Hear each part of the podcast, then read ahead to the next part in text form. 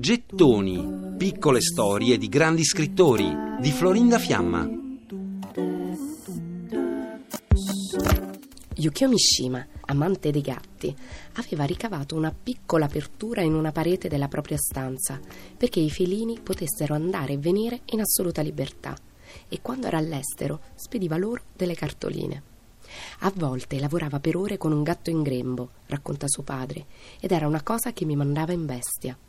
Da giovane Mishima viene riconosciuto come lo scrittore più originale e significativo del dopoguerra giapponese. E infatti la sua opera Omnia fu pubblicata assai prima di quella di altri scrittori suoi contemporanei. Critici e pubblico ammirano il suo stile, però il suo preziosismo a volte viene accusato di indulgere al manierismo, all'artificio. Mishima è stato un concorrente perenne al premio Nobel ed è stato un drammaturgo molto apprezzato, il primo autore contemporaneo a scrivere drammi per il teatro tradizionale del no. Si è anche ritagliato un posto permanente nella coscienza del pubblico per i suoi exploit teatrali sempre molto pubblicizzati, per le apparizioni in film di gangster, per la sua ossessione per il bodybuilding e le arti marziali e le sue incursioni in politica e il piccolo esercito privato che aveva creato. Appassionato difensore della tradizione giapponese, Mishima vive però in una casa di stile occidentale e la definisce una casa anti-zen. Voleva che la sua nuova dimora producesse un effetto clamoroso e dal momento che non poteva costruirsene una grande, si rifece con l'arredo eccentrico. Mishima riempie il salotto di mobilia falsa, stile secondo impero. Alle pareti appende quadri ispirati a miti classici e per il finestrone affacciato sul giardino sceglie pesanti tendaggi di broccato. Questa, diceva, è l'immagine di sogno, o forse un incubo, che io racchiudo in me dell'opulenza vittoriana. In giardino fa mettere su un piedistallo un'enorme statua di Apollo, il suo, come lo definiva, spregevole simbolo del razionale.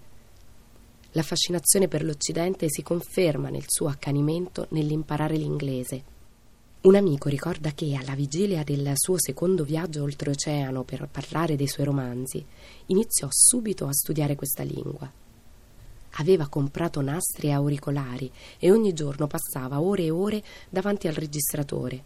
Ascoltava e riascoltava i nastri registrati dieci, venti, cento volte per cacciarsi in testa quei suoni inconsueti.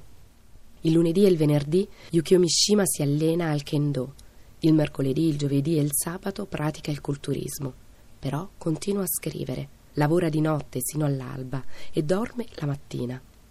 A volte diceva imbronciato che la sua ambizione era quella di spartire la giornata in sonno, lavoro ed esercizio fisico.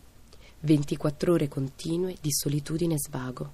Prima di uscire di casa per l'ultima volta, Yukio Mishima aveva deposto un foglio sullo scrittoio e c'era questa frase: La vita umana ha un corso limitato, eppure vorrei tanto vivere in eterno. Tum, tum, tum,